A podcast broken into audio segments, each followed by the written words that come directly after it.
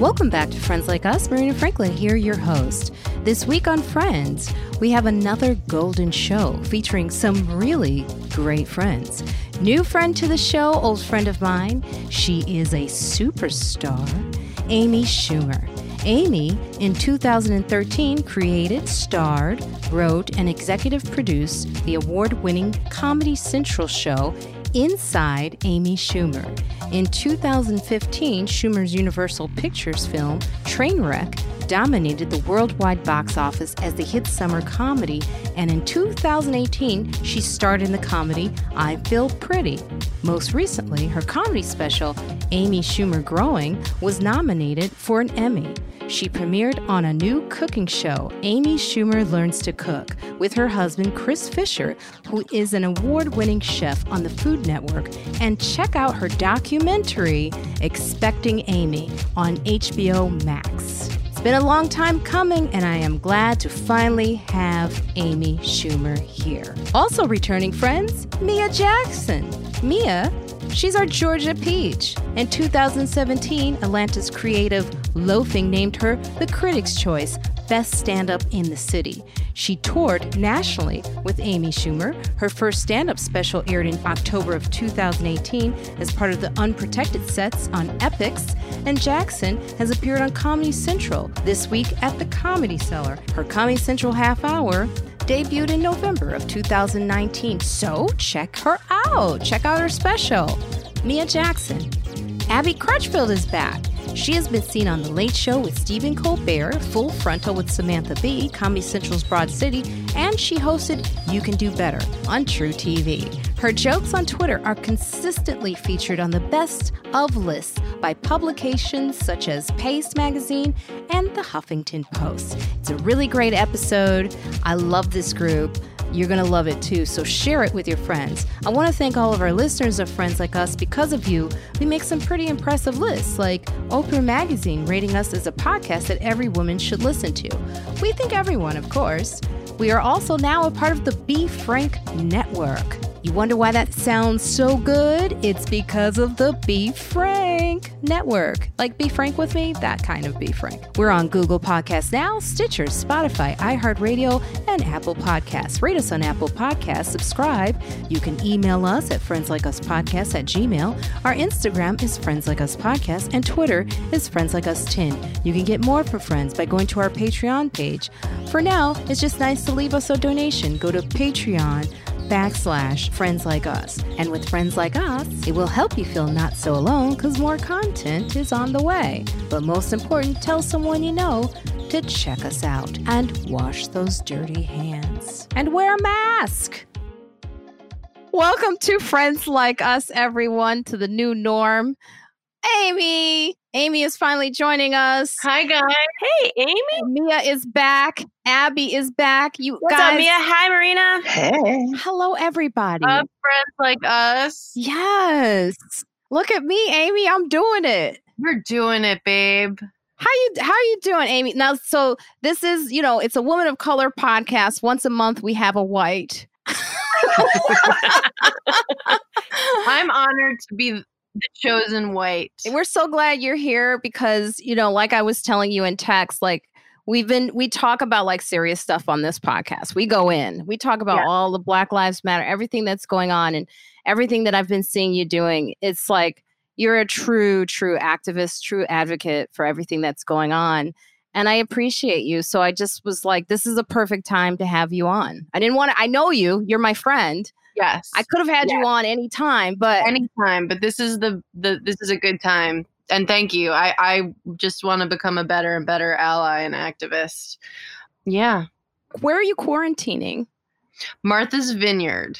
Oh, nice. I know. It's um Beautiful. Yeah, even though we did um our now defunct podcast, we did a season from here last year, and Keith Robinson truly hates Martha's Vineyard. I know he was. Compl- he always complains about stuff. Nothing. Why? Mosquitoes? He he's like really picky about spaces. He's always been like, if he sees one thing, if he sees a carpet, if there's a bathtub and not a floor shower, No, he well now you know he like now hates all Jews because of his trip to Israel because one person was like rude to him in his hotel lobby and I'm like okay so no no he doesn't really hate Jews but he was like I hate Israel I hate Israel and I'm like oh my god you know but um it's good to see you it's good to see you guys I'm I'm so happy to be on here with you Mia and Abby Thank you. Um, I love also- connecting this virtual stuff. I hear a lot of comedians complaining about it, but I don't know. I guess because I'm a homebody, it kind of works for my sedentary lifestyle. right and also like the introvert in us Sure, sure. Oh yeah, because I like Mia's background. Is that like um rant is that like a photographer background? It's like Beyonce's dressing room. You're right. It is. He um because the first time I think I did um oh, I- I think I might have did the Cellar uh live and it didn't have anything up and everybody thought I was being held hostage. And so Oh, that's right. and so he was like, I'll put this up so you don't have to, you know, explain that you're that you're not safe. You're safe. So that's what Yeah, he did. Well, yeah. good. it's a very gold, glitzy background. It suits your personality. This is embarrassing. You can see I need to organize. You need my- to take my some phone. of your kitchen utensils out of there. I need Chris in my life. You do. he freaks out all of a sudden when the kitchen is um is overwhelming and he just will start throwing things away. I love the show, by the way, on the Food Network, Cooking with Amy, because when he said he was cleaning out the refrigerator, I was like, wait, how you do that? Like people clean out the refrigerator and then make a meal? I know, I know. It's crazy. And you make like a good meal. But yeah, like and he'll just do that sometimes. I'm like, we don't have anything and, and then he just like will whip something up. Every now and then I'll take a magic eraser to like the brown sludge that's accumulated from like soy sauce or ketchup. That's that's the extent of my cleaning. But it's just That's like pretty good though. I I really respect that. But on Martha's Vineyard, you know, it was kind of weird. We kind of fled here from New York and then and that was I don't know, like a maybe a month before George Floyd was murdered and it felt really weird to be here and not in New York where you know, like cuz I'm a protester and and you know, like I like to use my voice that way and so there was this thing on the island where this woman Dana, she's a I think she's in her 50s, woman of color here in the island. She decided she was out at like sort of a town square here with a Black Lives Matter sign and uh, I just went out and like stood with her one day. And then some other people came and she was like, I really wanted to kneel for George Floyd, but they haven't mowed and like the bugs were really bad and the ticks stuff. And I was like, well, I bet we could get someone out here to mow it. Why don't we meet back here?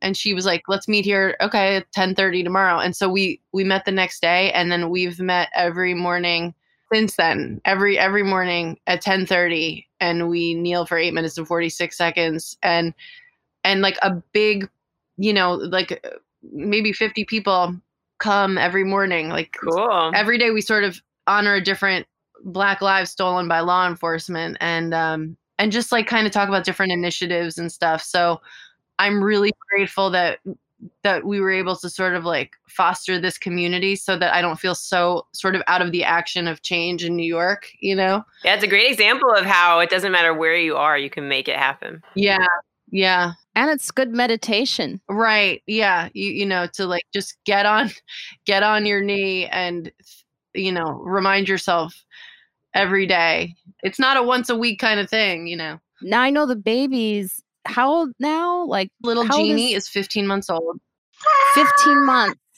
Such a happy baby, by the way. he is he's he's like a, a good little guy we have him on a good routine it's like a real it's been a real insane luxury to get to hang out with him because i was supposed to be working and you know i wouldn't have seen him 15 months was about when my daughter started walking, which was a little, I guess, late for her, but she was a preemie, so she was behind on a lot of stuff. How about you? yeah he's he is walking but i like when did she talk because i feel like girls Six months. Oh yeah, she was she was saying mama, and then like sentences were coming around the year mark. So yeah, So that's what I'm finding too is like he has been walking since he's 10 months old. I mean, he runs, he's all over, but he cool. hasn't said, you know, he says like, yeah. He's just smart. That's all. He's conserving his energy. I'm like, do you want water? He's like, yeah. What do you think? yeah. Do at that age, do they does he understand what's going on? Like someone asked me to ask you that question like have you talked to him about like what's going on in the country? I feel like at that age they couldn't. Mhm. Yeah, I was he like knows like the word Cheerios, and that's it. Yeah, what that's about, what I was- how old's your daughter, Abby? Uh, she's how old now? 31 month, so close to three years old. So she's over two and a half. There you go. I'm still doing months, and I don't even think it's it's helpful anymore because I have to do math now when I tell people. So yeah. You know he can't understand anything. But what do you, I mean? What what do you? Oh, con- conceptually, Mia, you're a mom too, right? No. Oh, is, I thought this was a no, parent look, podcast. the way my camera has it, we're the two non-moms are on top. okay, cool, two cool, cool. moms are on the bottom. I don't know if it's Well, mixed up, be- but she's very perceptive, and I talk a ton, and so we learned early on we have to keep the like death conversations or violence conversations about you know what's going on politically to a minimum because I get really impassioned about it anyway, and she would just start yelling at us from her high chair like "Excuse me, excuse me," you know, so that we would be quiet. So, um, and then you know she'll ask like, "What does that mean?" But I'm, I guess I'm most concerned since she's black and white to about introducing the concepts of how America treats races versus what your value is in general. So trying to instill all the self-confidence and independence and autonomy and you know my body is my own all those lessons before she gets into like interacting with kids maybe in a daycare we don't do daycare because we're both my husband and i are comedians and so we're working from home Yeah. and so uh yeah so before she socializes and has a kid be like you ugly i want her to be like i'm beautiful Yeah. You're misinformed, sir. So yeah, no, it's not like I'm. I think she needs to know this stuff. I think kid brains are, you know, just like everybody developmentally, you can only handle so much before you get overwhelmed. So So did you like I am watching I don't know if Mia or Abby did you watch the documentary with Amy? Have you been able to? I have not yet. I was there for some. Ooh, she lived it. I just finished watching it this morning. Last night my internet wouldn't allow me to watch it anymore for some reason, but I wa- I finished it this morning and I was just like I got a little uh I got a little sad. I I started to cry. In a sad way? Well, it because it was so beautiful. Like act the actual childbirth part was like where I was like, this is this is Amy. I know. It's just so like you're like as a non-mom looking at it, or you know, when your friends become pregnant, I'm, Amy, you're like you've been there with where I'm at, where you look at your friends who become.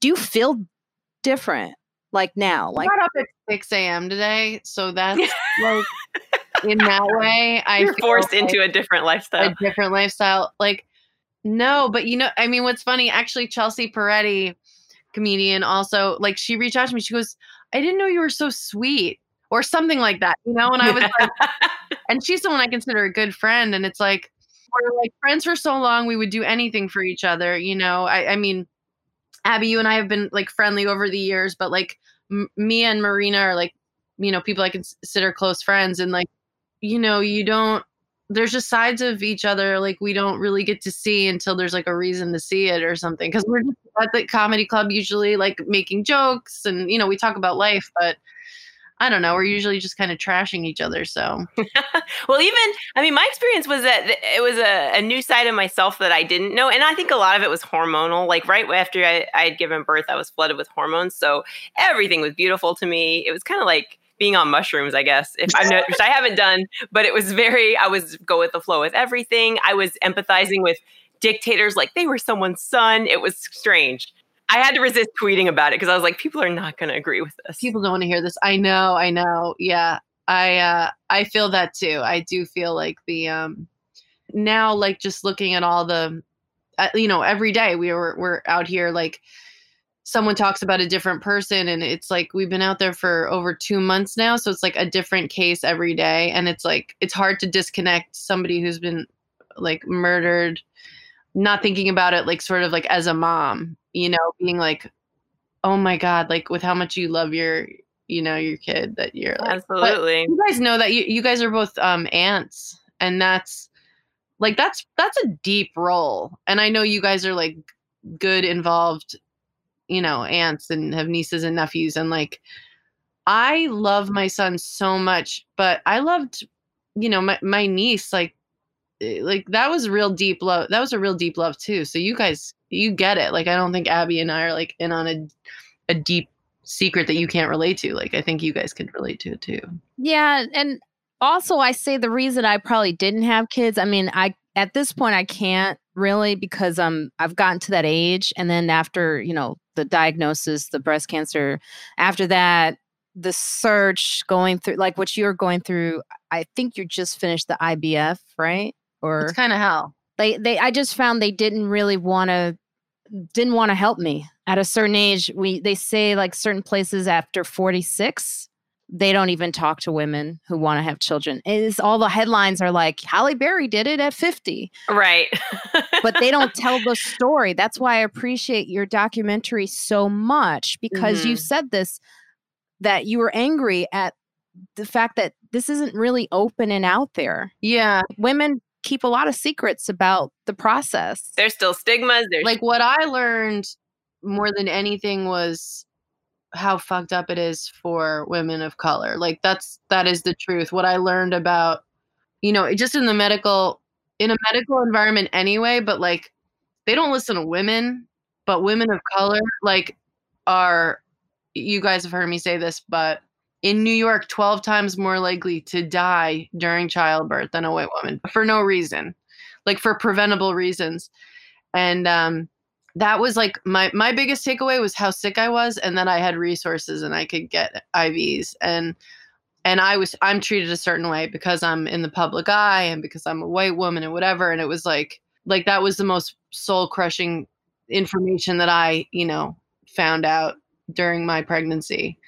And don't forget you're charming. I mean, there's so many boring people who give birth. I can charm the pants off of They them. can't get anyone's attention. I can pry an opioid out of any hand. No, um, but I was also, you know, there was a not to plug a different podcast, but the the New York Times podcast, The Daily, had had one this weekend. It was about it was about women finding a place for their anger, and you know that we're like as women we're just taught like not to be angry, and then I know as as women of color, it's like so much more than that. It's like you know the higher pain threshold is fascinating to me because uh, on the one hand the, the negative side is that you get ignored by a doctor if you're trying to tell them you're in pain and you need a certain pain medication which definitely happened to me but um, on the other side I'll, I'll see my husband experience like a stub toe or i don't know what like a paper cut and it's just like the reaction is so different from my reaction i'll have bruises on my legs from knocking like coffee tables and not even realize it until two days later it's right. like, whoa, that looks bad. When did that happen? you don't even like express that pain when it happens. Right. Yeah, you just learn to, yeah, not make a big deal about it. keep it in, turn it into something. Mhm. Because that's such a good point because you bring up the is it called a disease what you had when you were pregnant? Is it a disease or is yeah, it a, yeah. what is it called? It's called hyperemesis. No, yeah, one of my friends had it, and she had it through all three of her pregnancies, and and it was it was only when you like when she read one of your articles where you talked about it. That's when she was like, "Oh, did I tell you that's what I had?" And I was like, "No, like you never mentioned that." Aw. through. And she was like, and she told me that she straight up, she said from like beginning to end, just, and I was like, how'd you never bring it up? She was like, well, when you're projectile vomiting every day, you kind of don't think to be like me. And by the way, know, Yeah. yeah. And she just said, nobody talks about it. Yeah. supposed to minimize it and you know hyperemesis is when you have like extreme nausea and vomiting like beyond um what's like sort of normal and um because i think a lot of women get uh, have nausea and vomiting their first trimester or maybe even a little into the second but Sometimes due to the influx of hormones, yeah. yeah and uh but then there's you know there's a condition hyperemesis and um between 1 and 2% of women get it when they're pregnant and uh yeah one in 3 babies don't make it because you know you can't keep you can't nourish the baby so i was able to get ivs and medication or whatever i mean the medication didn't work for me but but yeah i had it th- through i mean i was throwing up during my c-section which is not in the documentary oh, Wow. oh wow. Oh God. Oh so it was with you nine whole months? nine I was going to ask you that what what you didn't show and the fact that because I remember the C section I I've never seen that much of you Amy. you know, I feel like I've I was in the room. Yeah, we don't cut away in the documentary. Oh, so you see the in the interior? Woo. Yes, we're literally inside of Amy. Yeah. you know, like you, you just see like Gene come out of the curtain, but you, I mean, you see him get kind of pulled out of me. Yeah. So, Oh, Yes. Whoa. And Mia's getting getting weak. So the fact that you th- were also you were throwing up at that time, it's like I see blood. I couldn't even imagine. And then it was like three hours long, right? yeah, a C section is supposed to be pretty quick, but I have um, endometriosis. So I was like kind of a wreck down there. And yeah, but then like the second the baby's out, it's gone. So it was so incredible to just have the nausea lifted. It was like he was I got a baby and I felt like they were like, How does your C section hurt? I was like, I don't care. Like I don't I can't even think about that. I'm so happy I'm not throwing up. hmm So my friend had five children. She had the same condition f- with three of them. And she wrote me this morning because I said, Are there any questions you want me to ask?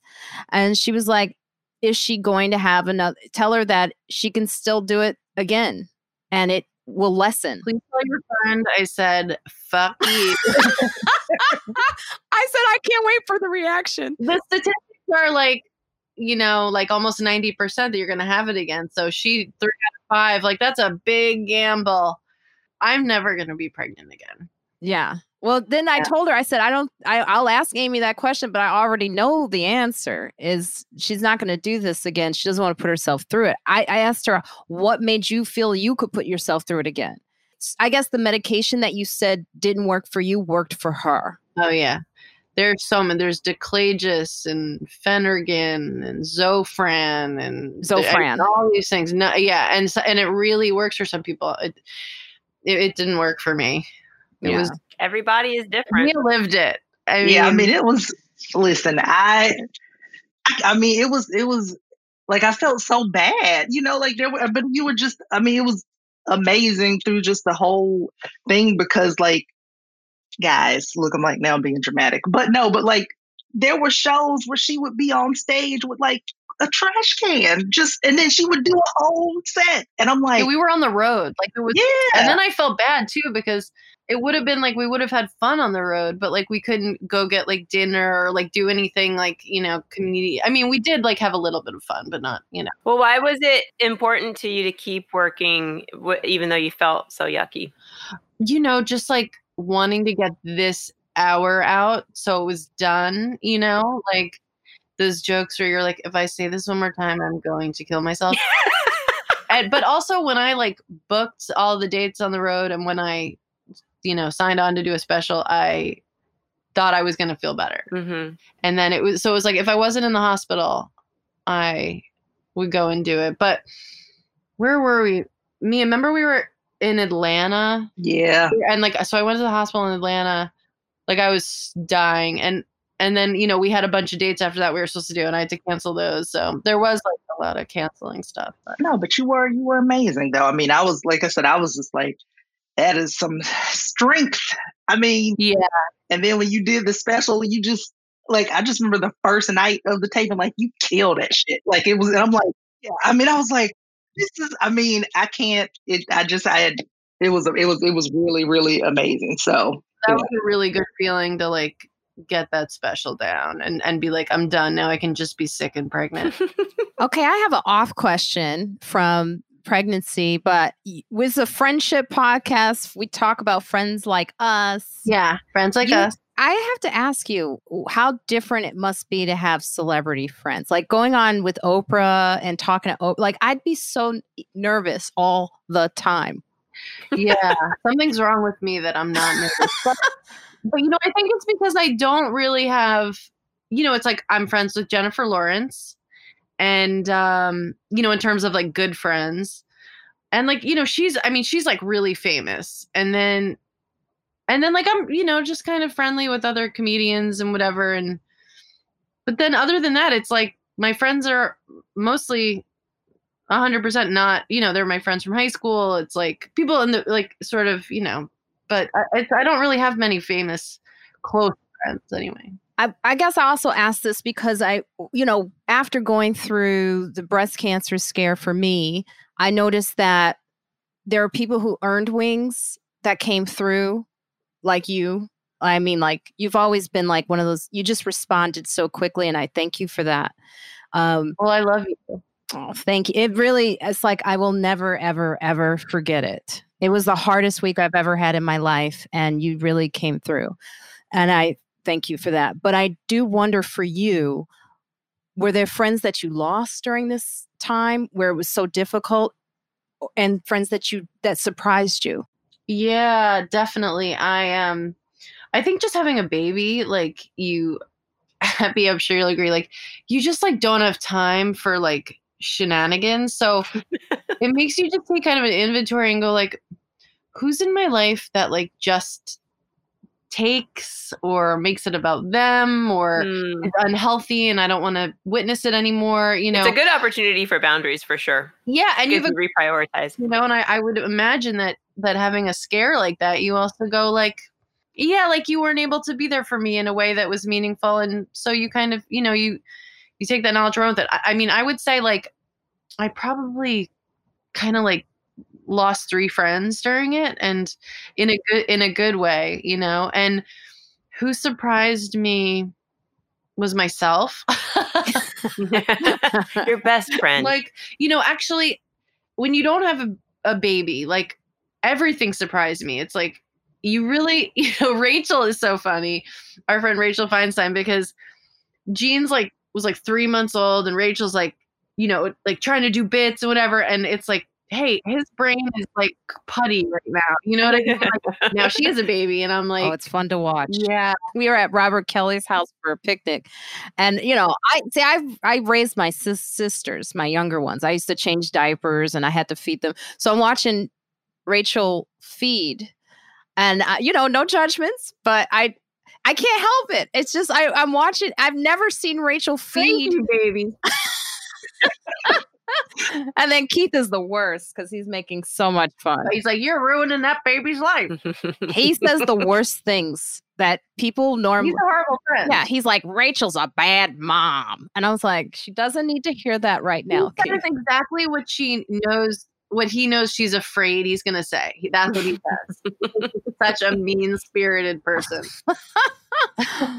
But she's so cute with it. And i i was so i i gotta tell you through the corona and all of this i was so nervous. I had all of the anxiety and you you helped her with that too.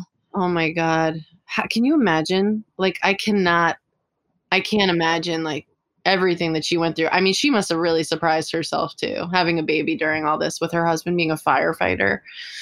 Like yeah that is some wild stuff so um, is there anything that you had to turn down because you were going through all of this that you just said no to like during the pregnancy even after that you're just like i just can't do these type of projects anymore just sex with my husband um, the hardest work of all. I love it sex with i saw his face when you talked to you have to turn that project down.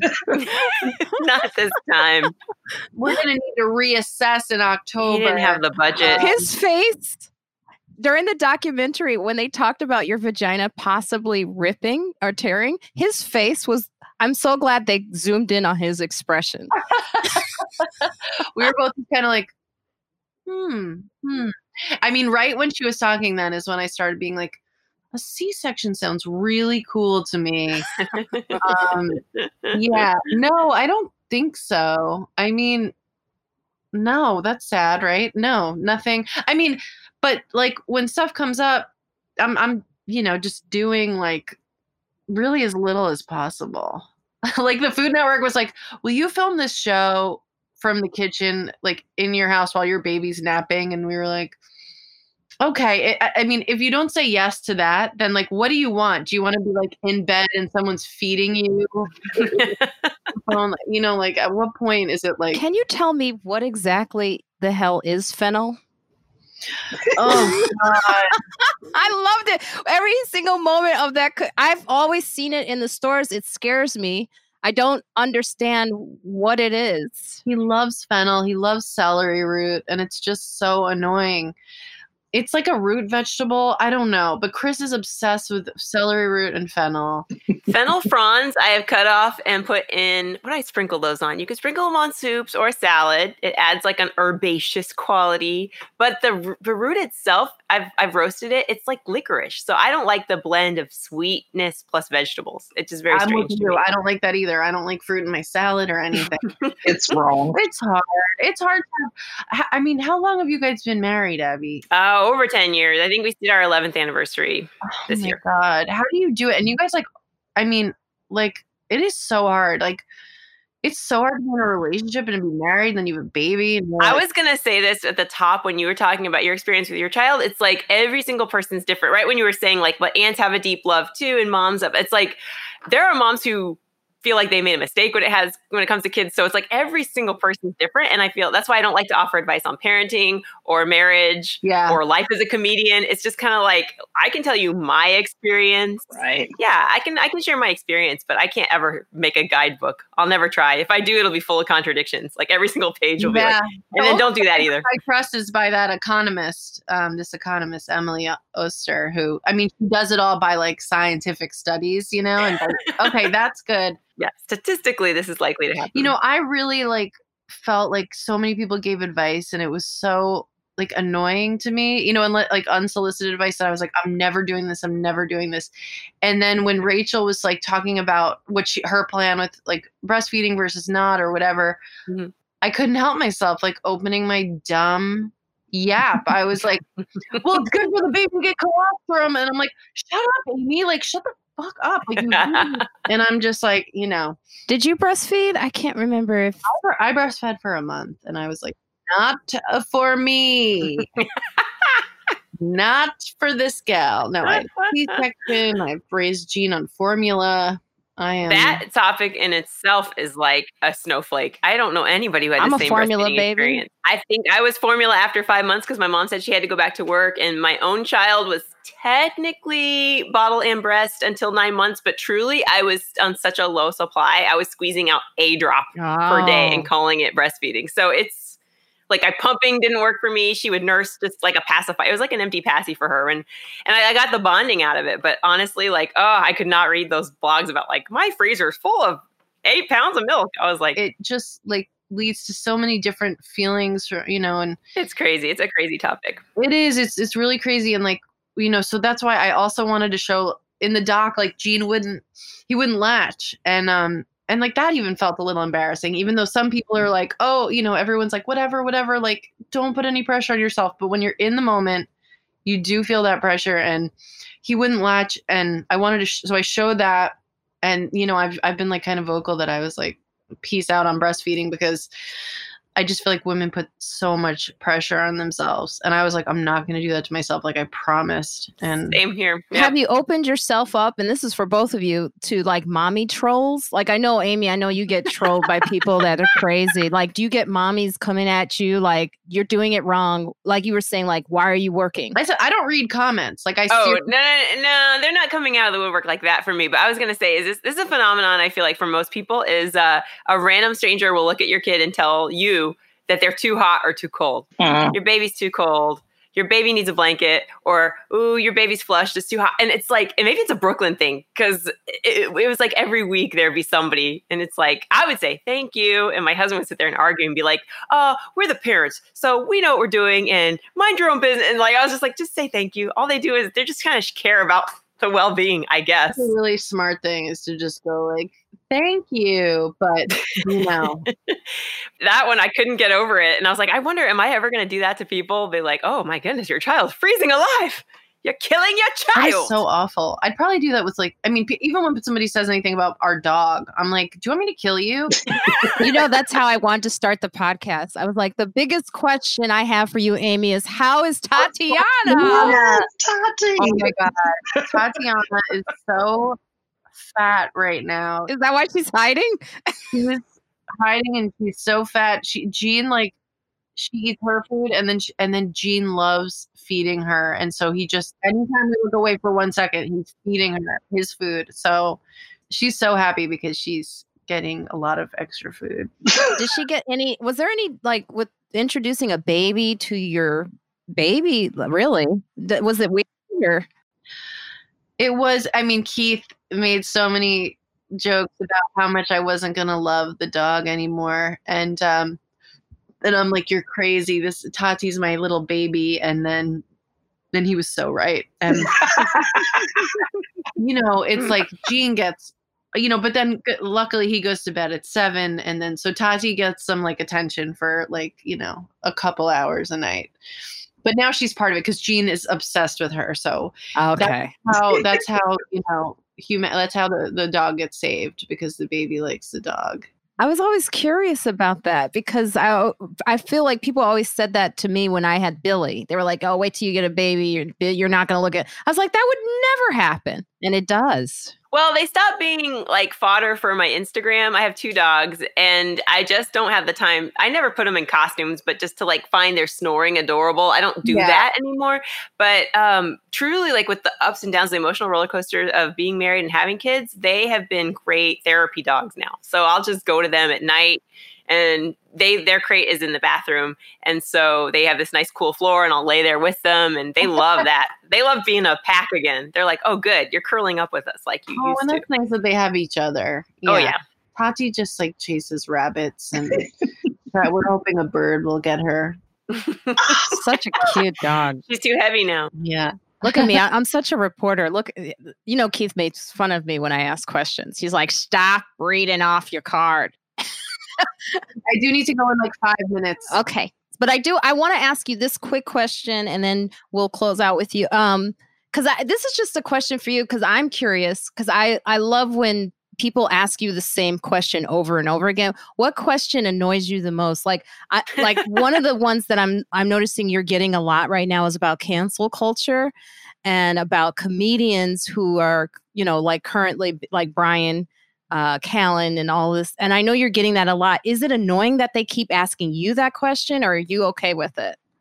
I don't, I, I, that's not something I feel like people are asking me a lot. Actually, actually, I'm not really talking to anyone because I, we did some press for the the doc coming out and whatever. But um, I saw it on the View. That's I guess that's why I was I was curious. oh my god, I studied Joy when she asked that question. I was just looking at. Whenever I'm preparing for an interview, I watch Joy Behar. Yeah, no, I don't feel like people are asking me about that too much, but I just, um, you know, I, I believe women and survivors, and I just, you know, I think so many of our first instincts is is still, unfortunately, to question the women and like knowing how hard it is to come forward and, you know, like what it means to to speak out about being the victim of something like that like it's it's not fun and Mhm. uh, you know and it, it takes years. People like why didn't you say anything earlier? It's like it's not how it works you know? So i am uh you know i'm really saddened by it but i i just like i just think like these women are so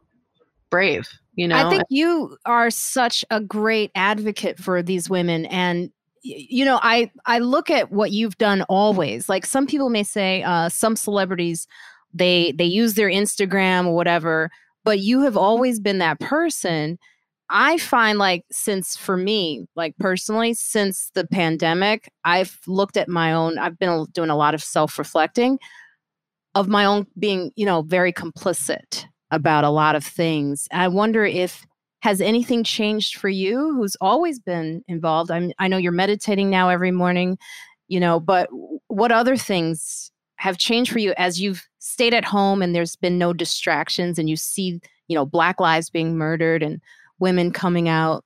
Yeah. Well, I think um I think everyone has such a different experience, you know, with sort of like waking up to the that movement and I, I just still feel like I'm like waking up more every day because like truthfully I, I feel like where I grew up it was like we learned about slavery and the Holocaust and we're told like that that was over and now everyone's equal and everything's cool.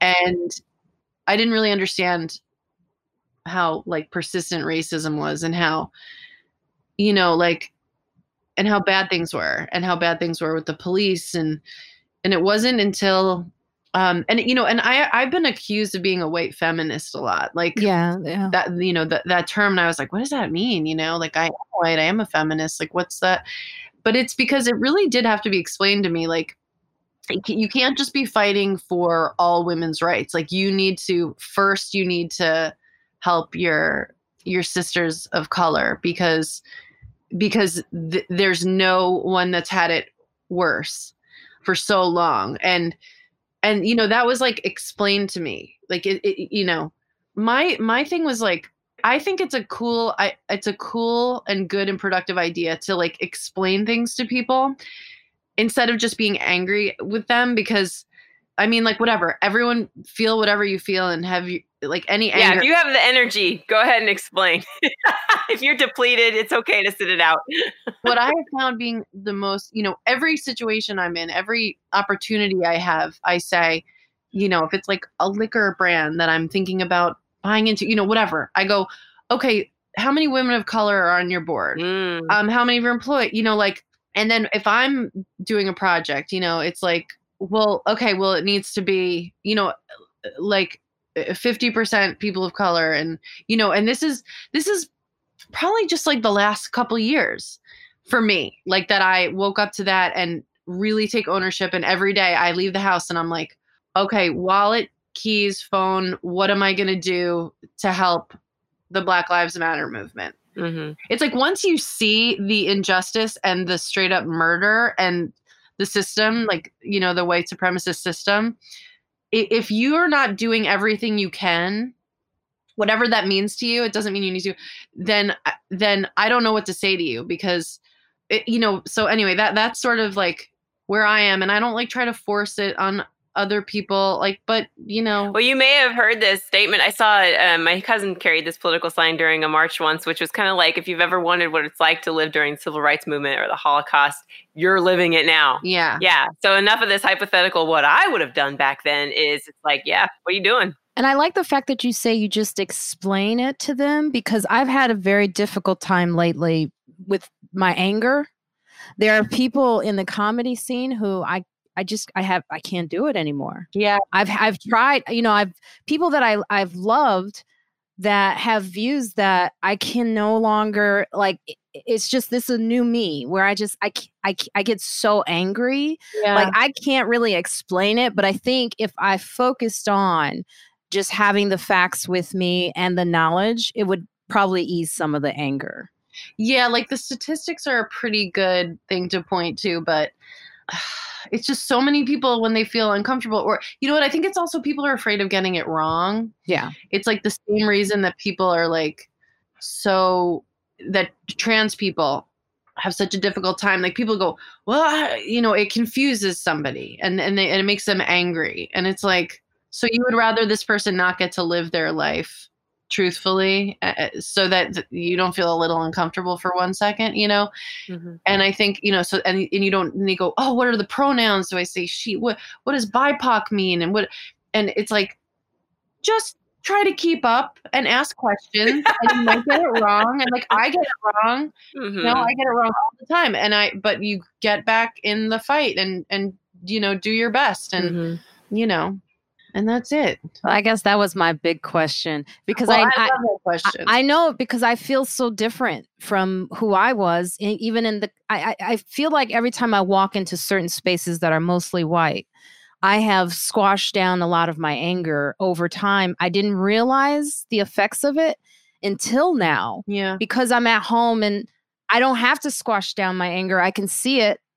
I can actually be angry. Yeah. yeah yeah and that's really healthy Yeah. Yeah. Experiencing your feelings is how they pass. So definitely for sure. Yeah. Yeah. Feel them. Do you remember in do you remember the cartoon He-Man when it goes to his panther and his panther's like cowering and then when the sword alights the, it becomes this great brave thing. That was after that was me after May 25th. Like once I just was recognizing Marina, you were saying you're recognizing all the anger you squashed. I just recognized all this fear that I was carrying from yeah, being the only black person in my white family or the black person in a white school or whatever it was uh, in a community and always having to be like oh, hear their side of the point. You know, like, well, what's the white perspective first before I think about the black perspective? Because hold on now, you know, and just adopting whatever that meant and just um, having a ton of empathy. It's a good thing to have grace, empathy, patience. Like these are great things. But for me, that was those were the go tos for survival. And it's like, I don't need that to survive now. You know, I you don't need to not feel angry, Marina. You can feel angry. Oh, I'm angry. so yeah, to Amy's point, it's like it's a healthy thing. You to- know, I I do worry that when we when things do return on some level, whatever type of norm it is, that the mm-hmm. anger will go away. I kind of want it to stay and stick around because you know, right, Mia? Do you feel do you feel the same way? Or Yeah, yeah, because I'm, you know, I'm usually, you know, everybody's always like, "Oh, Mia, so, you know, I'm Mia," you know, and and I'm like, I'm in, I'm enraged, you know, like I am I'm Mia today. right. I'm, I'm you know, and, and that's the thing. I keep going. I'm like, let me make sure that I, like, you know, organizations that I've signed up where I get the emails for, and I'm like, let me make sure that this doesn't just go into my spam. Let me make sure this is in my inbox so I see this and I'm reminded to keep doing things, to keep, you know, just doing whatever I can and just to stay,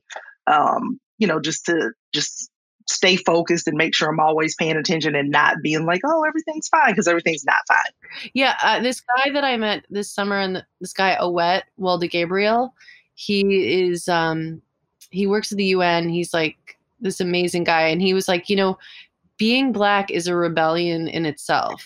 Yeah. You know, Yeah. No. Yeah. that is real. You know, like Yeah. it's just a heavy load, and and you know we've all been conditioned, but you guys way more than me of like this checklist of like before you respond to something, make sure it's not this and not this and not this and not this.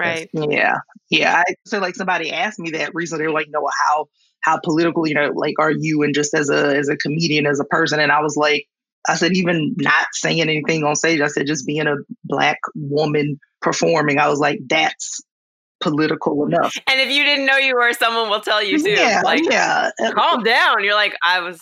yeah. Like I'm just myself. right. Yeah, but just having the the nerve to exist and be up here talking, you know, like that's that's enough. well, there's always there's always the thing of when you walk on stage, you feel like, especially in, if it's a mostly white audience, you feel them going, "Oh God, yeah, what is she going to say now especially now uh, like i was saying in my last episode uh, you know opening for jim gaffigan you know his audience is predominantly white. I i i they know where he stands. I love that he put it out there but you just never know what's in the audience. And for the first time i was not afraid to say like i ended my set with you know wear a mask have a good t- you know be healthy and black lives matter which i've never done on stage because for me it's always been like i try not to be too political because i don't want them to i want Right. laughs Right. or how i want to be political has to be really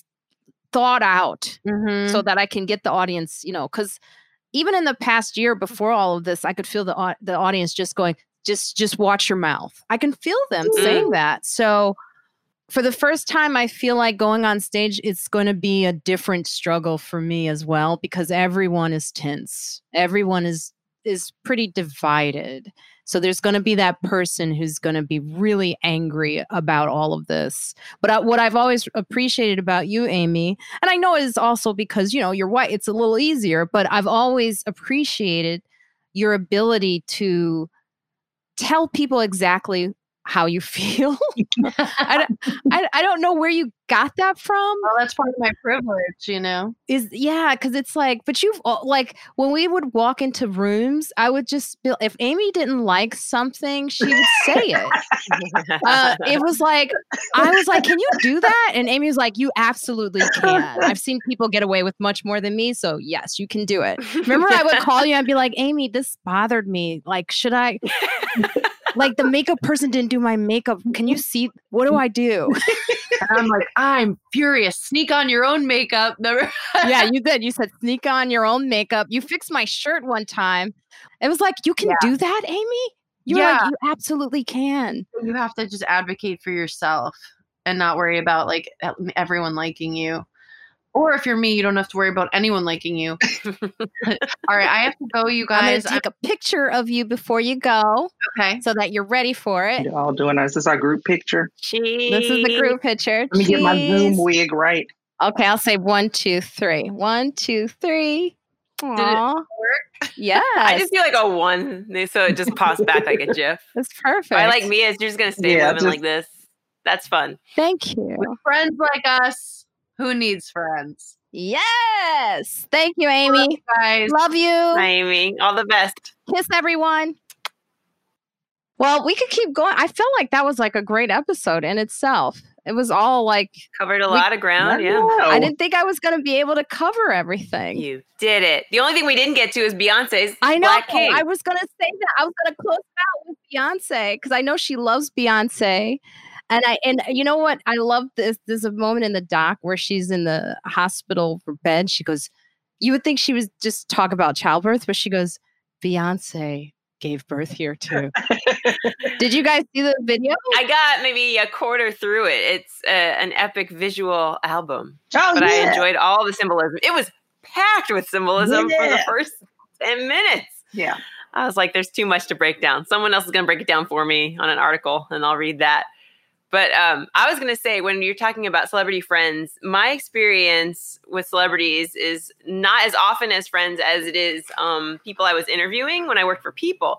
And so the idea of letting your guard down in front of people that you're used to just being colleagues with is is so different to me. Like I do wonder what how much experience together does it take before you finally get to be vulnerable In front of like another a celebrity. in front of somebody whose lifestyle is so on the go and in the public eye. You know, like when it comes to celebrity, there's a lot wrapped up in that, and also wealth. I'm sure that's really uncomfortable to have to talk about wealth or Mhm. talk about not wealth. I think for some people, it's very hard to not talk about their wealth yeah. so they they're comfortable together. So yeah, I'm sure it's I'm sure it's a whole thing. it's got it but it was cool because she was like she really does have a lot of her high school friends she always like shows that in all of her posts like she goes back home a lot hmm to uh long island so i for when she mentioned that i was like that's right. You want to be around people who know you, yeah. that's why i was wondering like abby so because i didn't want to like neglect you with the the mom part right because i well, I knew she, we had her for a finite time, so I didn't want to hog it no with but it was perfect because i i've often think about you and how it must be to balance you know like you see her lifestyle and she's a celebrity and how people take care of her is it you can hear the difference Mhm. Is- I was really proud of her for saying one that she it was important for her to, you know, check off her list of, of things she wanted to do. Like Mia, you were talking about her special and still having, you know, a bucket for needing to like throw up. So she was sick. She Yeah. was sick Oh. and worked, Yeah. which is always admirable. But also knowing her limits and advocating for herself and saying, look, I can't do this gig or that gig. So I think um, that's super helpful information to anybody going into that, even when you're not a celebrity, no matter what your job is, because there is an internal pressure of I matter if I stop working, or I don't matter if I stop working, or I don't, you know, I'm not a good mom if I keep working. Like there's all these. You're you're kind of like set up to fail either way yeah if you try to pick up on too many societal messages. So so yeah, I think she's a good example of what a person can do. Yeah, it's because I'm just with Rachel. I'm, you know, I could see she's trying to also reclaim who she was before having the baby. for sure. When I was when I was um six weeks, like I had given birth and I hadn't gained a lot of weight during the pregnancy. uh, The the weight gain would come after the six week mark, actually, from trying to increase breast milk supply. So I was eating like lactation banana bread and lactation cookies around the clock daily, just like cookies and banana bread constantly. So I did put on more weight, but um, leading up to the baby and after having the baby, I looked the same the way I did before I auditioned, which I was relieved about because I was like, I'm never going to get to work again if I don't look exactly the same way. Right. And I was pushing myself to be out there, but because the nature of auditions for sitcoms and commercials and voiceover work is the same, whether you're pregnant or not, it comes or it doesn't come. Same with this pandemic. This pandemic has not felt that much different work wise because of the like the opportunities are there. There are a little bit less, Right. but the frequency with which you book doesn't really change. So, um, so yeah, I, I was a, I was really adamant about like I got to get back to work six weeks in. And I was putting it on Instagram. I'm like back to work because I really the people who follow me or the people I'm you know my social profiles are in public. So I was like people I've worked with in the past, people who cast me, who will work with me in the future, who I've submitted packets to, they all see this personal side that I'm sharing or curating through in, the Instagram and Twitter. So so yeah, it was really important to me to like create this I don't know, be my own PR person about like she's still ready. Yes. But you can't control the work you get. What would be I you know, I wanted to ask Amy this. I I didn't get to it, but do you look at your mom different now or like do you go, "Mom, I'm sorry that I did that to you?" I meant to ask her that. I, I didn't get to it, but I am curious. Does that change your perception of your mother? I what I do have enjoyed is loving imagining my mom eh, at the stages in caring for me of her in that stage caring for either me or my sister. She had us 19 months apart and so she had two under two essentially that were in diapers. So that was a different challenge i don't face. Um, so i definitely have more empathy for what she went through but i am married and she was single. I work in entertainment. She worked um, as a nurse and was like she held multiple jobs at certain times in in my childhood. So it's apples to oranges, the whole thing. So I've, you know, as a kid of a single mom, and maybe Khalees can speak to this, or I don't know um, if either you had single moms, but just like you empathize very early. Like, like they share everything with you. There's very few boundaries. You know what their pain is, and you feel their pain with them. So I wasn't lacking in understanding how hard life was for her, but I can appreciate now the joy that she felt and the positive moments that she experienced with us because my my view was colored with gosh it was so hard. She couldn't have nice things because we were there. She couldn't get sleep because we were there. Now it's kind of like oh yeah i do remember when my mom used to do this fun activity i'm doing with my child you know? So it's been nice to really see everything that she was Aww. in a different light now. That's so beautiful she's a very cool lady. Thanks. That is beautiful. I i i envy that because i will never look at my mom that way well, look, if you've got mom and daughter relationships can be can be fraught. they can be oh, hard. So it yeah, it takes a lot. I think it takes, you know, let's say you're not a mom and you want to empathize with your mom. Let's say your mom was drug addicted or, you know, was in an abusive relationship or whatever it was, the trauma that you experienced as a kid. I think that healing from that is step 1 and then forgiving, like grieving that what you didn't have and then forgiving will help you to finally come to that point of empathy you know, sometimes people don't ever experience it, but yeah, it can be a nice thing to see people as whole people and not just, you know, but when it comes to your parents, they were supposed to do a job for you, you know? Yeah. They have a different role than anyone else in the world. Yeah, I think when I hit um when I hit the age that my mom was when she had me, that's when I was like, ooh, oh God. I'm like, I am the, my mom was 23 when she had me, and I'm like, I know nothing. And I'm like, my life is in shambles you know, I'm like, there's no way I would have ever been able to, you know, but I grew, I grew up in a, you know, two parent home, but I still know that it was really hard. And then my sister, my mom had my sister when she was 35. So my sister and I are 12 years apart. So I got to see this whole, you know, thing where I'm like, and then when I hit 35, I was like, oh, I have my life is still in shambles. like I would have, like there's no, I don't have anything figured out. Nothing. I was like, amazing. You know, like my husband and I do a good job pretending or like presenting to my child that we have things figured out. We answer every question she has.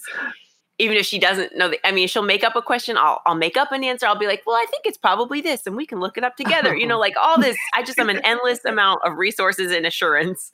But when she reaches this age, she's gonna know like I don't have anything figured out. yeah, she's such a happy little girl too. Like when we just, she was such she loved me. She's very affectionate. I want to protect yeah, she her reads now. you right away. If she if she reads you she like do that like, with everyone. You. No, no. She'll she'll say, you know what? Her, she doesn't say negative about them, but if she doesn't care for someone's personality or vibe, she'll go, I'm feeling shy about them and I'm like, that's okay to feel shy. That's okay. And that means that means I don't want to touch them. I don't want to hug them. I don't want to look at them. I don't want to engage. That's adorable though. I love them. Like I'm feeling shy about them. I need to just start yeah. feeling about people.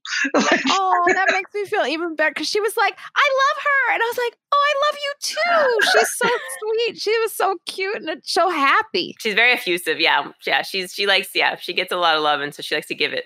I always say that because there are babies that ain't happy. Yeah, I know some sad babies. Ooh. Yeah, I want to hear about sad babies. And mean no, and mean babies. You know, there's a there's a program right now that really irritates me. It's called I don't know. We don't have time for it, but anyway, it's it's two rabbits and it's a little a big sister rabbit and a little boy rabbit, and they both display the kind of characteristics in toddlers I don't like. Where the girl is very bossy, she's like, "We're not doing that right now. We're doing my game," and he is very bad at communication, so he's just like, "Hi, me, and you're just like, "Ugh, I got nothing to work with here."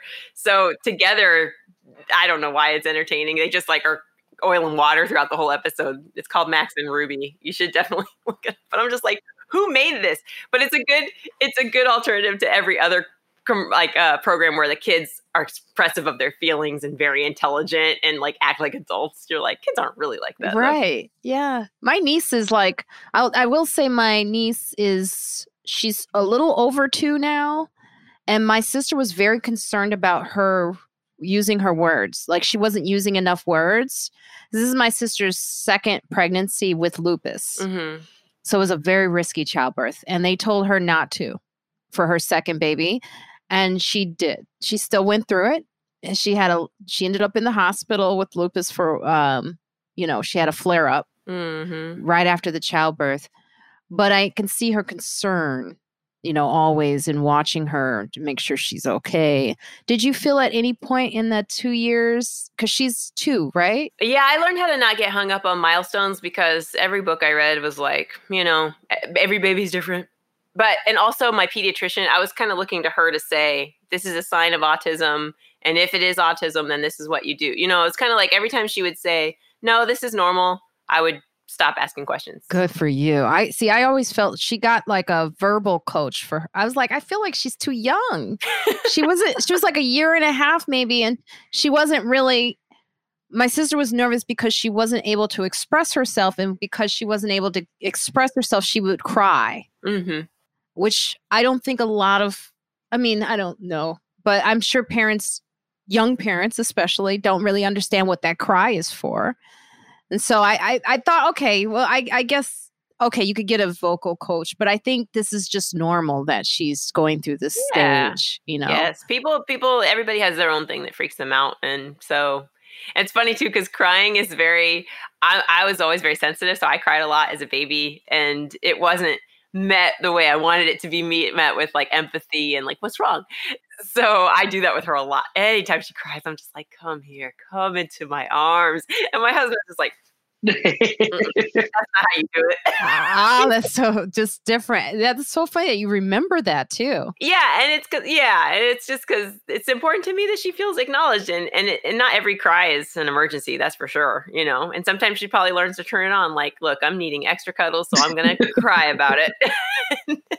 and I don't know if I've created a monster, but um, but yeah, you know. And I don't fault my husband for being like, I think she can cry through it and be okay. I think she can dust herself off, and I'm like, well.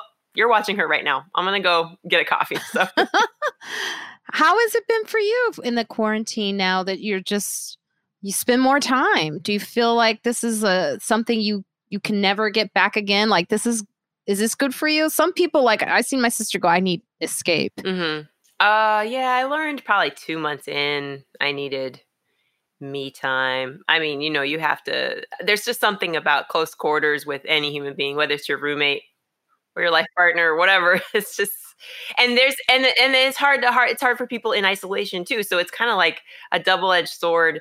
Um, and it's, but uh, like I would say, this has been the biggest test for our marriage for sure. Like we have used all the tools from couple counseling that we can.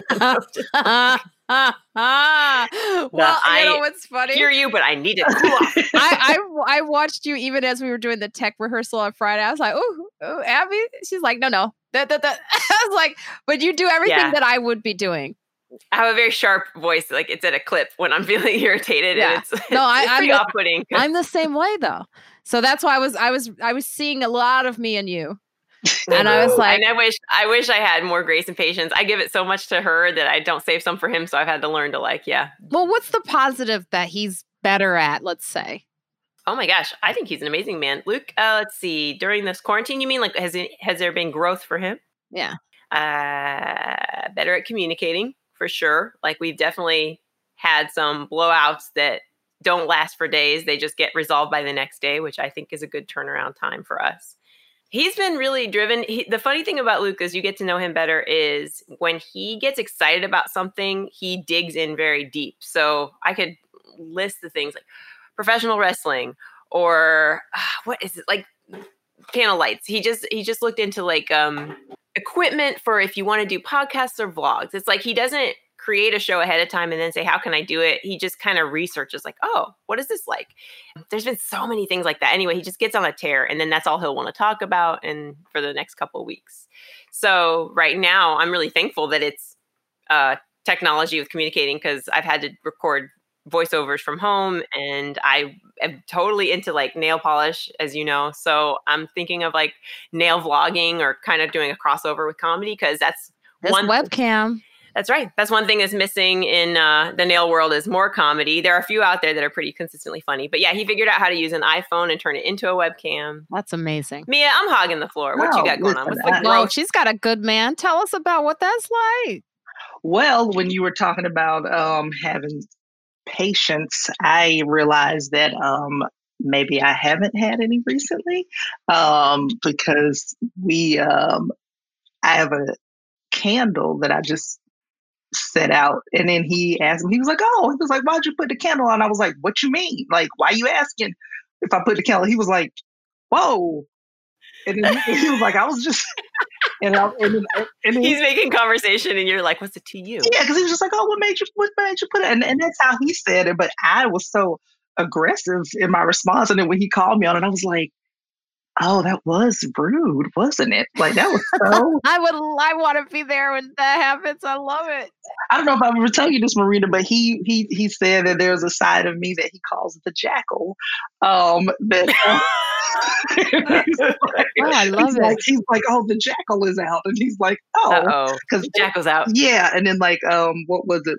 This is a oh, like so. My birthday was two weeks ago, and um, a friend of mine sent me a mug, and it, and it had a corgi on the mug, and I love corgis. I don't have one, but I love them. And I was like, oh my god, it's the best mug of all time. And then I somehow lost it, but I accused him of throwing it away, mm. and um, and that turned into a, a whole thing where he was like, because I was like, don't nobody just lose a mug. You did it. And he was like, mug incident. like, and then I was like, I was like, I was like, I'm losing and I'm accusing someone of losing a mug. And so we've, um, you know, we were, we, we've just kind of been like, you know what? Like we, why don't we sit back and let's talk about the things we're grateful for. Like, let's talk oh. about, yeah. So he's been like, look, he's like, you're, he was like, I would be worried about you if you were in New York right now. He was like, I'd be worried about you if you were back in Georgia. Let's just be thankful we were able to quarantine together. And I was like, oh, ah. That's a good man. You guys have good men. I, you know, I, right. ain't nobody so. here. and you have the best man, Marina. I have no man. And it's been wonderful. I have to be honest. I'm not going to lie. It's like every now and then I'm like, oh, what is the society thing that they put on us to be with someone? Like, I put all these videos up of me dancing and I say single but not lonely. And still, I get these comments like, you're going to get a man soon watch. And I was like, no, no, I'm, I'm not. Cool. I'm yeah. not asking. I'm good. If if someone good comes along, I I will say like listening to you, Mia, listening to you, Abby, and Amy, and even watching her with Chris. I was like, I'm holding out for that type of guy too. Mm-hmm. Like, I don't. I've dealt with a. I've had a lot of bad choices I've made. So I'm good until I find that guy that's like someone who says to me, let's just pull it back. Like that is such a mm-hmm, great mm-hmm. moment. Yeah, he he's very he has a lot of good, healthy tools for, you know, and I'm like, oh, because I will get a tap it out of control. But when you're talking about expectations of relationships, you just made me think about something like how even even with being in one, I still I've had people make comments. Like I, I remember one time saying something about how like, oh yeah, I don't really cook. And I remember a comic was like, well, you ain't gonna keep no man, man, if you don't cook. what? Like, like this, that kind of expectation. And I was like, well, I have one, and he doesn't care that I don't cook. And he was like, oh, well, uh, and I'm like, yeah. like, I like, where'd you even get? Like, it's just like we just have so much pressure just as women where it's like all right if you're not in a relationship there's pressure and then if you are in one there's like well then what are you doing are you doing this thing are you doing that thing and then and if it doesn't fit what someone thinks you should be doing, and you know, and I've had people say the whole thing with the, I mean, like, well, how does your man feel about you telling jokes? And I'm like, Wow. He doesn't care. Like he does not care. I mean, like where does that person live and what time do they live in? that person is like all the trolls that are out there yeah. making these dumb comments. They you, you go, you haven't been paying attention. Yeah, people mm-hmm. are just uh yeah, like if, yeah, relationship expectations, whether you're in one or out one, it's just so it's so stressful. Everything stresses me out. I know. do love that in the Beyonce video, you see their relationship when he's eating the chicken next to her. Like I'm like, Okay, that that's her I didn't man. get to that part. Oh, you haven't. Jay Z's eating chicken. Is it the music's off and it's just regular audio of someone eating chicken? No, the music is on and Jay Z's okay. like just chilling next to. It's like it's kind of a cool like like this is how we are. Like like my my my wife is a queen. She's beyonce but i'm gonna eat chicken like i eat chicken you know? In in front of the camera you're gonna see this relationship. It's like right. Everything is so symbolic in that. It was you, so beautiful to actually see her capture that, even in all, it was a lot. It's a lot. I feel like it was very psychologically soothing. Like even oh. if I oh. couldn't understand what was happening, I was like, "Oh, yes. I like this." I was like, just all the all the I, when I saw the flowing material, I was like, "Man, I want I want some chiffon." Is that what she got on? I'm like, I just want to be outside in the wind, you know. Those colors, yeah. Oh, that blue. Yeah, the sunset. Oh my God. Uh, the pool. And reaching into Africa, uh, like all of the symbolic images. Yeah. I did see something, an article where someone was trying to, you know, they always try to find something, but it was a woman who I think she was trying to make a dig at Beyonce. But she was saying how you got to watch out for these celebrities who don't embrace Christianity. Oh, and you know, geez. there's a lot of images in Beyonce's video with like horns and Satan and like kind of voodoo. I don't, I don't, I didn't read about what that was or what her choices were, but I'm pretty sure that's what that woman was attacking. Well, it's very, it felt very black culture soup to me. It was like a lot of different, same, same with like the outfits in uh, Wakanda in um, Black Panther. It was just like, oh, this is an amalgam of yeah. a bunch of different things. So you can I don't know, pull from it what you want. When I saw the, the, when you said horns, I remember early in the video there's like ram horns. I just thought that was representative of African animals. Oh yes, but right. when you say voodoo, it's like well, voodoo's part of black culture too. So yeah, because it scared me. I was like, and then that guy crawls across the table. I was like, this is terrifying. Mm-hmm. What's happening? but I thought it was beautiful though. She's saying worship the now speaking of Oprah, because we just, you know, Amy was on and, and you know, she's good friend. I love the fact that she's like good friends with Oprah. So Oprah, the most recent issue of the O magazine, you know, did not bear Oprah on the cover. Wow. First time it gave the honor to Breonna Taylor. Oh, beautiful. Oh, um, and and you know it's interesting. I posted it on my Instagram. I didn't understand at first why people were posting that. And then when I read this article, I was like, oh, I'm putting that up on my Instagram too, because it's Oprah saying, I can take a break from the cover of my own magazine to give her name some power and some weight because people do need to keep saying yeah where everybody's trying to amplify this issue and and yeah. keep it top of mind until you know our worldly american form of justice is achieved which i don't think is too much to ask you're never going to get her life back. So it's never going to be truly just. But some acknowledgement that what happened was wrong is, I think, in order. It says, in order to get that justice, Oprah suggests the following one, sign the whitehouse.gov and color of change petitions to demand justice from officials, to call Kentucky's attorney general, Louisville's mayor, and Louisville's interim police chief to demand the officers involved in Breonna's death are fired and charged with her killing. And visit untilfreedom.com for guidance. And three, donate to Louisville Community Bail Fund to aid protesters fighting in Breonna's hometown. And four, hashtag say her name on social media so no one forgets her. Now, I haven't called anyone. I don't, I'm going to be honest about that part of it that were of the work that I haven't done because I would have to be honest. I'm, I'm going to try this one. But do they get people on the phone? Um, in my experience, you can leave a voicemail, but when it comes to, I, I think they've often switched to email. And then I've learned recently if you're going to email a request to an official, public official, you need to personalize the message so that they don't have certain keywords, just send it straight to spam because it ends up kind of falling on deaf ears to a degree if they get inundated. To me, it's also not a reason not to do it. I think, shoot, if you don't have time to do it, but you still want to send an email, at least it will, you know, their spam will be full.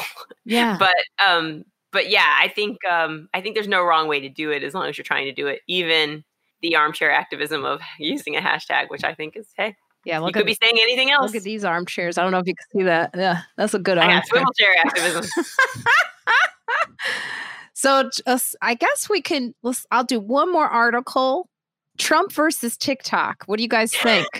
so recently, President Trump announced his intentions to ban the Chinese-owned social media app TikTok from operating within the United States. His motives for doing so may include the app's Chinese ownership and that young people have used TikTok to carry out resistance against him, which is mainly the reason. We know that most notably interfering with the attendance of his rally in Tulsa. Oh, yeah, we know. Trump's announcement, or I call as I call him, President Dum Dum, announcement follows rumors that Microsoft is in talks to acquire TikTok. Though he also said he disapproves of a deal between the two companies. Ultimately, if Trump is successful in banning the social media platform, his government will take another step closer to authoritarianism. Authoritarianism? Agree. You see how I struggle with that word? I'm sorry. I can't read. We know what you meant. We know what Just you sound meant. it out. That's what I'm telling. I'm trying to tell my girl right now. Authoritarianism. Yes. Authoritarianism. that was so encouraging. I like that. Yeah. Do you guys use TikTok? I'm on TikTok, but no, because someone told you know my my my uh, platform Instagram. I'm sorry, my my social handle is always curly comedy, but on TikTok, someone beat me to it, so I'm just Abby Crutchfield. I know. How dare they? I should have trademarked. And so uh, I haven't used it yet, but that's the same for like Snapchat and all these other defunct ones. I always like try to claim my handle, and then I don't typically use them. Yeah, I'm not Mia, on there. you on it? I'm not on I'm not on TikTok. I'm not. I um I keep I keep feeling like I probably should just because I think people have um I've gotten tagged on Instagram where people have done my you know the audio to my sets before. And so I'm like, oh, maybe I should just be on there so they can Yeah, Marina, remember when you had a guy did that on Instagram? He he did yours. It was like a precursor to Sarah Cooper's uh thing. And now TikTok people are doing it all the time. I don't know if that man that did your bit, Marina, originally was on TikTok or if it was on There was a guy who did. Oh, oh, he did my bit. Yeah, Yeah, when I was on Friends Like Us last time, you said, Oh, I don't know if I should be flattered or irritated. And I was like, I'm irritated. oh, that's right. Because he was like doing it, and he had a glass of wine, right? Yes. It's it's I think it's nice that they're trying to say that your material is good enough to share with my followers, but I also don't understand accepting the accolades on your behalf. You know, like your original video could have 10,000 views and theirs gets 2 million. I know, right? It's crazy how this Sarah Cooper, by the way, who's been on the show several times, like this whole thing has is interesting how it's worked out for her to just I haven't followed it. So I don't really I just, I just see little clips of it and I go, "Wait. Yeah. Is that all I had to do? I just had to I'm kind of with it. Uh, well, well, no, no, no, no, no. And my husband and I have this argument all the time. Do not think that like this is what she did at the right time for her, and I, I like a lot of the nuances that she puts into it. But it doesn't. There's a ton of people already doing that that is not as funny. So I don't think it's as easy as saying like, oh yeah, all she does is lip sync, or we should reduce it to something we need to feel bad that we didn't get to first. I think it's great that she did this and it carved it out for her. Just like it was great for Chris Rock to have bigger and blacker. Or was the she's one? like a celebrity now, I think. I mean, that's entertainment. We all have to be used to that annoying aspect of entertainment. Well, I mean, I think great, good for her. I'm happy for her. It's just, it seems like such an easy thing to do. Like she was in that um collage of celebrities who were doing the the uh the Princess Bride, I think, story with Sarah Silverman, and Oh, okay. I didn't see that. it was like probably the most likable thing that a group of celebrities have done they what, they just time. like mimic the Princess Bride, or they they lip sync the Princess Bride. Oh, yeah, oh, they all did it as if they were telling the story. They played the different characters. The little boy oh, was like, uh, or the father reading. Sarah Silverman played the father reading. Oh, she did Peter Falk. Yeah, she was uh, like character. Yes, she played Peter. So it was pretty good. And then they ended it with um Carl Reiner saying good night. Oh, that's beautiful. And it was like I think that's what saved it to be honest, from being attacked by people who don't want to hear from celebrities.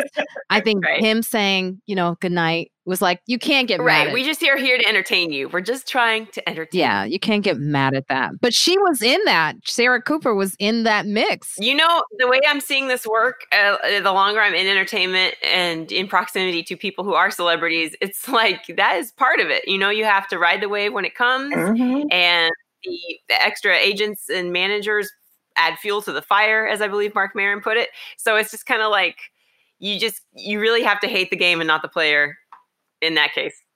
And we hope to also get undue adulation. Hopefully, my dance videos will. yes, let me. I haven't seen them. I'm going to share them. Well, now, I do every Friday. I do a dance video. It annoys Keith Robinson so much, which I love. tag him too with it. oh, please do, because he always leaves a comment. He goes, "Marina's dancing infuriates me." And then Rachel's like, it's because she's free. You just don't like a woman to be free. well, this was a good time. I think thank you guys like so much for being a part of what I think is just going to be a really great episode for women to listen to because I try as much as I can to listen, you know, before I had breast cancer, I really didn't listen to women who talk. Even though I would have them on the show, they would talk, but I don't. I think the way I listened was differently when I was experiencing it. Mm-hmm. Hmm. So, like, even listening to women talking about childbirth, I think it's really important because we see the the numbers of Black women dying from you know childbirth all the time so we have to continue having these conversations with each other. No matter what whether you're a mother or you're not a mother you have to continue to have these conversations. I had that exact experience i mean everything that i read about after i mean sorry i read about all this after i had already experienced it and and it i thought i was alone in that experience of like not being listened to my health being at risk you know feeling like I was definitely going to die and nobody would care. Like, like there are all kinds of messages sent in that experience. And I just thought, wow, I picked a bad hospital or well, I guess I'm just unlucky. But it's like, oh no, this is a phenomenon that has been occurring for a long time. You know, and I, I don't know if this has anything like, but it just made me, it, it, even though my mom had a healthy pregnancy with my sister, I, one of the things I remember sticking out to me as a, as a child, I remember just because my mom, you know, she's a black woman, I remember they didn't even bother to look at her insurance and they put her in a room with someone else. And then I remember like maybe a day or two before she checked out, somebody was like, Oh, you could have been in a private room this whole time. We didn't even look. And my mom was like, What? Like, why did you not look at that when I came in? And my mom was because my mom kept going like, This is so strange that I'm sharing a room with with some someone because I should have this covered, but they didn't even bother to check because they're like, Oh, she's a black woman. So clearly this is how this is supposed to go. But it just something, but like, I mean, even, you know, it wasn't helping, but it was still just that perception of like black woman. So you obviously don't have the insurance. Undervalued, disregarded. Yeah. And then they were just like, how did we? And my mom was like, yeah, how did you not? you know, there's like, we didn't even, we didn't, like, of course you didn't think about it. Like, even just, you know, stuff like that. Like, just dismiss it. Yeah. So they profile us even in childbirth. Yeah, yeah. Wow. Yeah, you're at your most vulnerable. I mean, it's it it takes me back to all the reasons like black comics would stress to me to dress better on stage. And I didn't I used to not understand it because I really did grow up in like sort of a white neighborhood, so I didn't understand this whole idea that I had to dress a certain way in front of white people because I was like I'm a, I've been around white people. They I don't think they care about my my outfit but um, I get it now because if you were black and you did grow up in a predominantly black neighborhood, the idea of how white people will treat you is different. The white gaze. Going into a hospital is like, what do you have to do? You wear a gown for them to show you some type of. I just hope that coming through all of this, like when you go to the hospital, like you can see the change in the doctors and the nurses like abby did you when you i mean we have to go. But I wanted to ask you this: like, did you get from them sometimes you were like, they're not hearing me or they're not seeing me? Yes. Well, yeah. I mean, uh, this was a hospital that specialized in vaginal delivery, which is why I selected it. It catered to, in a predominantly Jewish neighborhood. So it, you know, women were having their eighth children like next to my eighth child. And so it was a hospital that was very aware of what can go wrong with a woman. So I was, I felt like I was in good hands. Okay. A lot of the staff was staff of color. A lot of the staff was women. My OBGYN was a woman and she's Indian. And so there were, there were, I was not dealing with a lot of white men, but there were still white men attending to me. And that still didn't keep things from, you know, going, hey, this is the wrong medication. Like you have to be your own advocate in a hospital. And someone gave me the wrong IV at 3 a.m. And and I I took it. I received all the medication, and then when she switched it over, I asked what was on that bag, and she goes, she read it to me, and I said, "That's right." Oh my god! And then trying to follow up and make sure that was written down. Like, hey, can you somebody write this down that this happened so that there's a record of it? You know, there's a it's just a lot of little little, little things, things, little things. All right. Well, I didn't want to end on IV bag, but still, it, it's we started with IVs. It's important. We? we? did. We started with IVs. We end with IVs. Well, Abby, you tell me first. What's your? Uh, where can our listeners follow you? And I'm very excited to perform on Nowhere Comedy Club. This is a virtual comedy show. You can get your tickets. Um, I guess check me out on Twitter so that I can tell you about how to get those tickets. Otherwise, you have to search Nowhere Comedy Club to learn about upcoming shows. But I'll be on August 19th at 6 p.m. doing a half hour set. So this is the longest you'll have seen me online.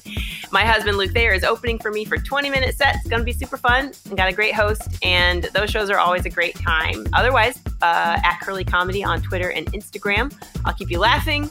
We'll tell jokes. We'll engage. It's a good time. So my friends like us. you don't need the right IV bag. I, love, I love it. I love it. Mia, where can our listeners find you and follow? I'm on uh, Instagram and Twitter at Mia Comedy.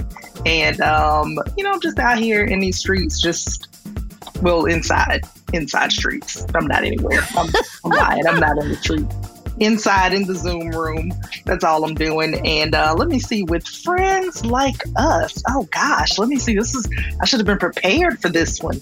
With friends like Oh, I never feel like I know it. I never know. I know. And I, I have, I created this thing. Well, Khalees really created it. We could blame yeah, her. Maybe, maybe, maybe, let me see. I don't know. With, wait, wait, was it with friends like us? Hold on. Maybe we don't. Maybe we don't need to understand symbolism because we already know what it is. Hmm? Ooh wait a minute, we already know. We just I don't even know what that means, but I like it. ah, I love it. And um, yeah, thank you. And, you know, all of you can follow me, marinafranklin.com, for everything that I'm doing. And you go to my Instagram, Marina Y. Franklin, to see my dance moves and to see my character, Single Female 2020, who's spiraling up and living her she's living her best life okay? She's so happy about everything because she wants you to be focused not background. And uh, with friends like us you can bring so many good friends together to share in some very difficult experiences and we will learn from it. Yes. Yes. Check, check us out, out. Oh, thank you guys thank you. so Great to work with you.